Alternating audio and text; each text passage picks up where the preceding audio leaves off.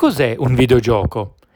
La diatriba tra Epic ed Apple ha portato ad una riflessione sicuramente meno banale di quello che possiamo pensare, ossia che cos'è un videogioco? In realtà questa diatriba va molto al di là di questi concetti che a noi potrebbero sembrare mh, mm, molto, forse troppo filosofici, perché in realtà dietro c'è molto altro. La diatriba nasce dal fatto che la Epic eh, vorrebbe poter ehm, vendere i propri giochi o comunque le proprie produzioni anche sui sistemi iOS, quindi iPhone e anche poi iPad, quindi iPad OS senza dover necessariamente dipendere dall'App Store. Tutto questo per evitare che poi la Apple si tenga il 30% dei guadagni. Alla fine il discorso è questo sono finiti in tribunale, come possiamo immaginare.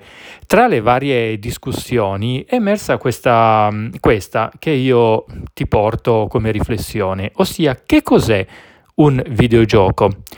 Io però aggiungerei un altro parametro, ossia che cos'è un videogioco nel 2021? Pensaci, noi forse siamo abituati ai vecchi videogiochi in cui eh, c'era un tema, quello era, c'era una trama, quella era, quindi era tutto da questo punto di vista, intendiamo come concept, molto molto lineare. Tuttavia, con online e con ovviamente lo sviluppo delle nuove tecnologie, i videogiochi si sono evoluti, sono andati molto al di là di tutto questo. Oramai i videogiochi sono sempre più degli ambienti, degli ambienti da esplorare, prima, anco, prima ancora che dei giochi da giocare.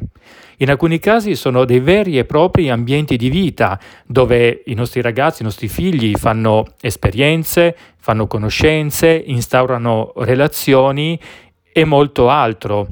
E non solo, ad esempio, proprio su Fortnite hanno già tenuto dei concerti dei beniamini dei nostri ragazzi e questo è successo nell'estate scorsa in pieno, tra virgolette, potremmo definire lockdown o comunque pieno, in piena pandemia ma questo è stato solo l'inizio, l'avvio, tant'è vero che proprio Fortnite sta comunque avviando delle collaborazioni con eh, altre case di distribuzione e di musica e non solo.